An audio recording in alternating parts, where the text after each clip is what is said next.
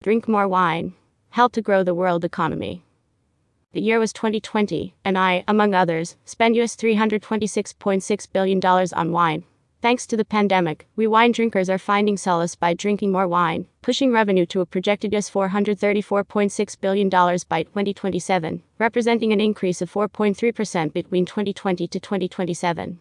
The US represents a wine market estimated at US $88 BILLIO in 2020, while CHINA, the world's second largest economy, is forecast to reach US $93.5 billion by 2027.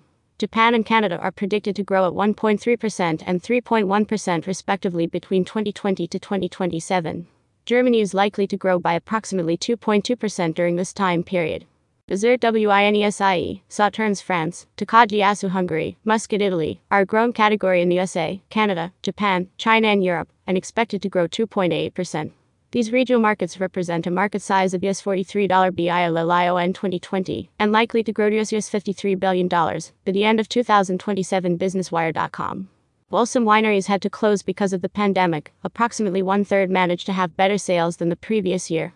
The larger producers rallied and improved their skill set to get wine into bottles, onto shelves, and into the hands of consumers. Lessons learned Sales and distribution challenges were plentiful. Premium and luxury producers no longer had restaurant and hotel dining portals, tasting rooms were closed, and large producers were short on product to redirect to grocery and drugstores. The West Coast experienced fires that started in California and spread through southern Oregon, destroying hundreds of thousands of tons of grapes in these states. The bad news was balanced by good news, with the average family winery recording internet sales increases from less than 1% of sales to more than 10% of total sales.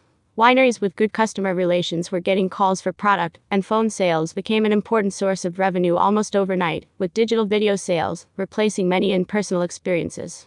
The ongoing industry wide issues did not disappear. The anti alcohol movement continued, health minded young consumers continued to sit on the sidelines, and an absence of investment in digital sales continued to require attention. There are also the concerns with surging prices of dry materials, paucity of supplies across the board, price and delivery time increases for glass bottles, wooden crates, boxes, and pallets.